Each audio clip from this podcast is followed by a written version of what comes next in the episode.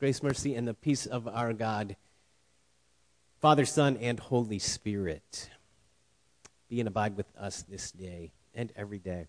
Amen. So, over the last few weeks, we've been talking about the road to recovery, about the experience that we've all shared over the last well, 17 months now, and what that means for us, where that might be going for us, not in terms of pandemic, but in terms of our health, our spiritual health primarily. And we've talked about some of the things that were recommended to us sheltering in place, washing hands, distancing from other people. Remember when the general public with uh, surgical masks on was something rare to see? We saw it, right? You'd see that every now and then. Uh, people from Asia had worn masks before because of the 2002 SARS outbreak. So, over 18 years or so, maybe we'd occasionally see someone who had become used to wearing a face covering. And they'd be out in public, and I sometimes wondered how much good that was doing. It wasn't recommended here the 2006 bird flu kind of put it over the top, I think. So people, maybe from Hong Kong or other places, were just accustomed out in public to wearing a face covering. Initially, as the coronavirus and COVID 19 were ramping up, do you remember this? Masks were not recommended, like officially not recommended. I found just to solidify this, March 12th of 2020, the Surgeon General, Jerome Adams, sent a tweet, because this is how official policy is all communicated now, summing up the argument seriously, people, stop buying masks. They are not effective in preventing general public from catching hashtag coronavirus. Now, at that point, having the PPE for the first responders and the medical workers and the doctors and nurses and people who absolutely needed it was really important. And so that was part of that messaging to make sure that there wasn't a run on surgical masks and other protective equipment. By late March, so just a couple weeks later, the CDC was recommending that those who were sick and caregivers for the sick wear masks. By early April, the CDC was recommending masks when social distancing was hard. And so, this whole time, beginning in March and April, face coverings have been kind of a fluid thing, right? Like, wear it, don't wear it, who should wear it. We wear it now, indoors, outdoors, all the time, when you're close to people, when you're by yourself. And sometimes it was just super confusing, wasn't it? Like, how many of us are confused still because the messaging keeps changing, right? Because beginning in May, the CDC had said, you don't have to wear a mask if you're fully vaccinated. You don't even have to social distance anymore. This kind of thing is kind of over, right? But nobody knew then what we know now. And that's really the big, you know, issue with this whole thing is nobody knew then what we know now. Now the CDC is recommending that they be worn kind of everywhere. And we see them everywhere. It's been surprising to see people driving alone with their windows up with the mask on. I was somewhat shocked to see people who were walking alone, or worse, biking alone or jogging alone, not near anyone with the mask on. Well, it's confusing. Drew's last day of school looked like this. This is Drew with three of his teachers that he had, and they're all masked on. We're used to it, right? That's back in early June. So now, two months later. And in that two months, the masks have come off and people have become comfortable again. And, well, now the CDC is recommending that if we're indoors, we're masking again, vaccinated or not. And again, it's kind of confusing. The Delta variant has led to cities and states close to, I think, maybe some are mandating, and federal workers and state workers, and I don't know. You see the news and get confused just as easily as I do because the messaging keeps changing. but we wear masks, right? We wear masks to protect ourselves. Surgical masks, honestly, are there for the protection of the patient, primarily, in the real surgical mask in the surgical place, like the doctors and nurses wear them, so that what they have doesn't, you know, especially if they have someone who's open, right? Who's been cut into for the surgery. If it's invasive, then it's important to keep bacteria and other things from getting there. We had some N95s at our house when this whole pandemic thing started, and it was because of the smoke that was in the air here. Masks that were for a different kind of protection. And we've worn those occasionally over the last several months. But there's other masks that are worn for protection. Did you see, like four days ago, Buster Posey was catching in a Dodger game, and that's a screenshot of what happened with him. Foul ball took it right off his mask. I'm sure he was grateful, though he did leave the game an inning or so later. It's important that we wear masks to protect ourselves. The masks that we talk about today, though, aren't masks that are worn across our nose and mouth or down around our chin or the surgical mask or the catcher's mask. But the masks that we wear to protect ourselves protect our vulnerability.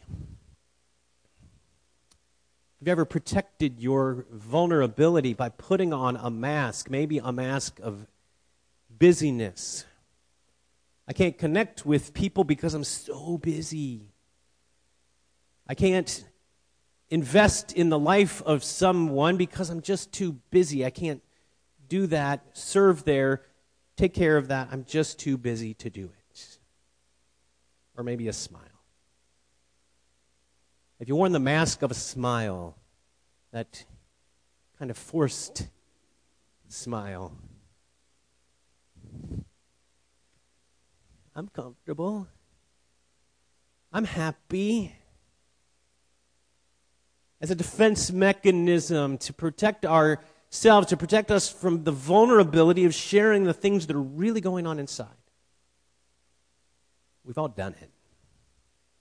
We've all worn that mask that says, I, I'm doing just fine. And sometimes when people ask, How are you doing? That's the answer, right? fine. I'm doing fine. Really? Not always. But that's the word that comes out because we don't want to open ourselves up, expose ourselves to the to that feeling that someone's going to know, and we're not sure necessarily how they're going to respond. So we wear masks to protect ourselves. We wear masks to hide. We try to hide behind the, the game face, right? Behind the I can, I can do it kind of attitude to hide our uncertainty that we can. With some confidence that may come off as bravado or cockiness to hide the fact that we're insecure on the inside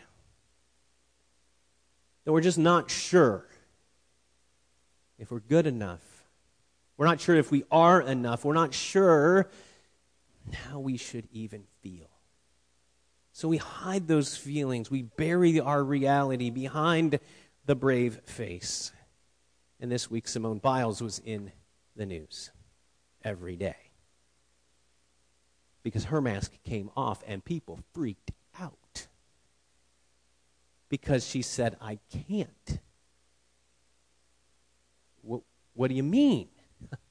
You're Simone Biles. You can do all things because you're strong and you're good and you're the world's best at this sport. And so the expectation that we collectively put on her shoulders was just too much. And it broke her down. And the anxiety, and I don't know if you saw the video, but she posted on her Instagram video of her training, and she was doing the, the high bar, right, where they just flip around and around and do things that defy gravity. And I, you know, I, I'm convinced there's wires or something going on. And and she like comes off of the bar and she's supposed to do two and a half flips or something and catch it, and she's like four feet from it and falling on a mat.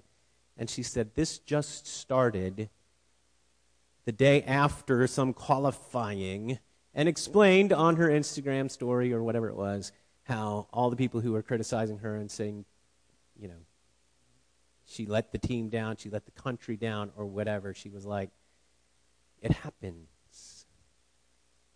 It happens. When we're not well mentally, we can't do gymnastics, or for most of us who don't do gymnastics, we can't do other things. But we try to wear the mask that says we can. We will. We're going to grit our teeth and push through this barrier. We wear, a, wear, we wear a mask to hide. We wear a mask to play a part. Our family likes to have a theme costume uh, for Halloween. And this is what we've looked like. One year we had masks and a full costume, of course, to play a part, to, in this case, be the Incredibles. Have you worn a mask to play a part?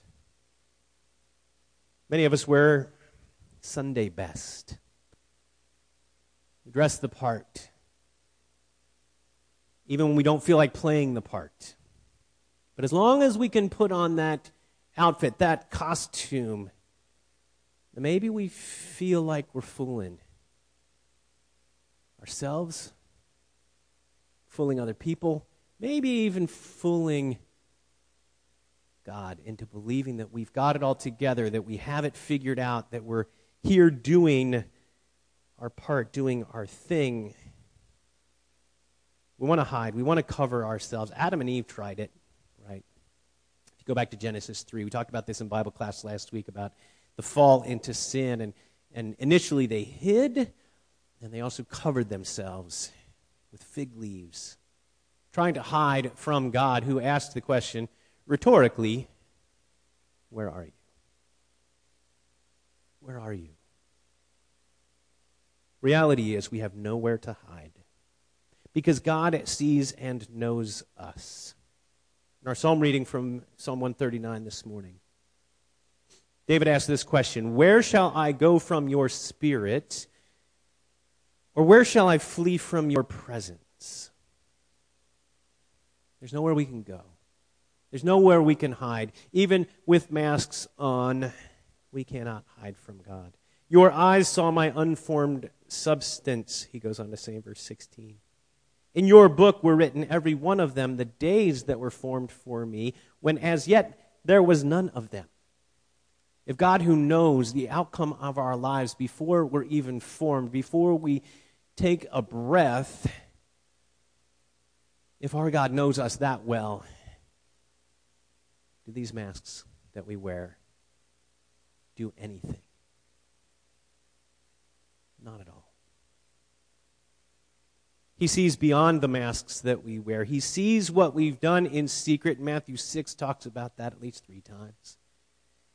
He sees what we do in secret. He sees behind the facade that we build for ourselves so that we can put on the brave face, so we can protect ourselves, so we can hide who we really are on the inside.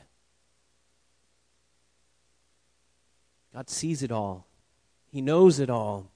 He knows the attitude of our hearts. He knows what happens in secret, and He loves us anyway. He loves who He sees, not who we portray. He loves who we are on the inside despite our failures despite the things that we do and the ways that we pretend like we're more than we are and the ways that we try to act like we have it all together, God loves us anyway. Enough to send his son. He doesn't love us because we look good with our Sunday best, or Monday best, or Wednesday best, or you name the day. He doesn't love us because we can put on a mask that says, I can do it and I'm enough. He thinks you're enough, enough to send Jesus for you. Not because of who we pretend to be. He loves us. Each and every one of us. The real you the one who is insecure and anxious and timid. The real you is the one for whom Jesus died. So don't be a hypocrite. Maybe you've heard that accusation against Christians before. It's nothing new. oh, Christians are hypocrites. And the way that we hear that word, hypocrite, it's a person who says one thing and does something else, right? A person who wears the mask of I've got it all together and yet secretly doesn't fulfill the law, which is what people are looking for. But when we're real, we know we can't fulfill the law. We simply come to Christ who saves us. So the world's accusations don't really mean anything. But let's look to the words of Jesus. Because here in Matthew chapter 6, in this reading that we heard this morning, Jesus three times talks about the hypocrites. He talks about people who put on the mask, who put on the show, who do things for the public, right? And that's not what it's about. He's saying, don't be a hypocrite. And Jesus, in the world in which he lived, was familiar with the original meaning of hypocrites. It comes from two Greek words hypokruno. Sorry. Yeah, something like that. Which means, together, an interpreter from underneath. That's because that word came out of Greek theater. Hypocrites wore masks to play a part, to identify the part they were playing, masks that were fairly large and somehow could project a voice or help them do so. They could project, project an image and play a part. So Jesus is literally saying, don't play a part. Don't put on the mask. Instead, serve your Father in heaven. This is what he says, beginning uh, right here in the beginning of the first of Matthew chapter six. First words of the chapter: Beware of practicing your righteousness before other people, in order to be seen by them. Don't worry about that Sunday best. For then you will have no reward from your Father who is in heaven.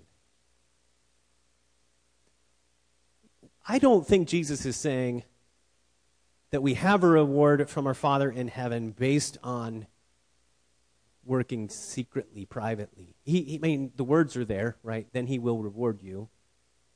But it's not like, okay, we check that box, we get the reward. It's not like the mouse that finds its way through the maze to get to the cheese. Jesus is saying, if you do this for the attention that you get, that's your reward. There it is. But live it authentically. Serve your Father who is in heaven, and your Father will reward you, not with the cheese, not with rewards that are you know, balance out the good that we do. That's not the message of the gospel. Thus, when you give to the needy, this is what he says Sound no trumpet before you as the hypocrites do in the synagogues and in the streets, that they may be praised by others. They've received their reward. Verses 5 and verse 16, he talks again about hypocrites. What he's really saying is be authentic. because faith should lead us to action. We shouldn't have to wear a mask that says, I'm a Christian. And here I am doing what it is Christians do. We should just do it. Just do it in secret. If nobody notices, who cares? Because it's not for other people to notice anyway. Serve your Father in heaven treasure heavenly things. This is what he says further down at the end of our reading today. Lay up your, for yourselves treasures in heaven, where neither moth nor rust destroy, where thieves do not break in and steal. For where your treasure is, there your heart will be also. What are we focused on? Let's focus on heavenly things, on things that matter for eternity, on things that count not in the way that the world counts but in the eternal record books. Don't worry about what other people think, who think maybe the treasure that we are laying up for ourselves is misdirected or misguided. We don't need to worry about them. And we don't need to let them know what we're doing. And we don't need to practice our righteousness before them. No treasure heavenly things. That's where the value lies ultimately be like Jesus. In Romans chapter 8, we heard these words this morning at verse 29. Those whom he foreknew, he also predestined to be conformed to the image of his Son. If we want to wear a mask, let's wear the mask of Jesus. Let's look like Jesus. Let's be conformed to his image. Let's share his likeness. Let's be as close as we can to Jesus with skin on for people around us, not to bring ourselves glory, but to serve and love our neighbor. Not to do things to be noticed, but to notice the things we can do. Not to draw attention to ourselves, but direct that attention toward the one who has loved us who knows us, who has saved and redeemed us, and whom we can serve. That's our road to recovery. How do we love our neighbor? We serve. We share. We get to know what they're having going on behind the masks they're trying to wear too. And sometimes we wear a mask to protect our neighbor and ourselves. The kind that looks like several that I see this morning.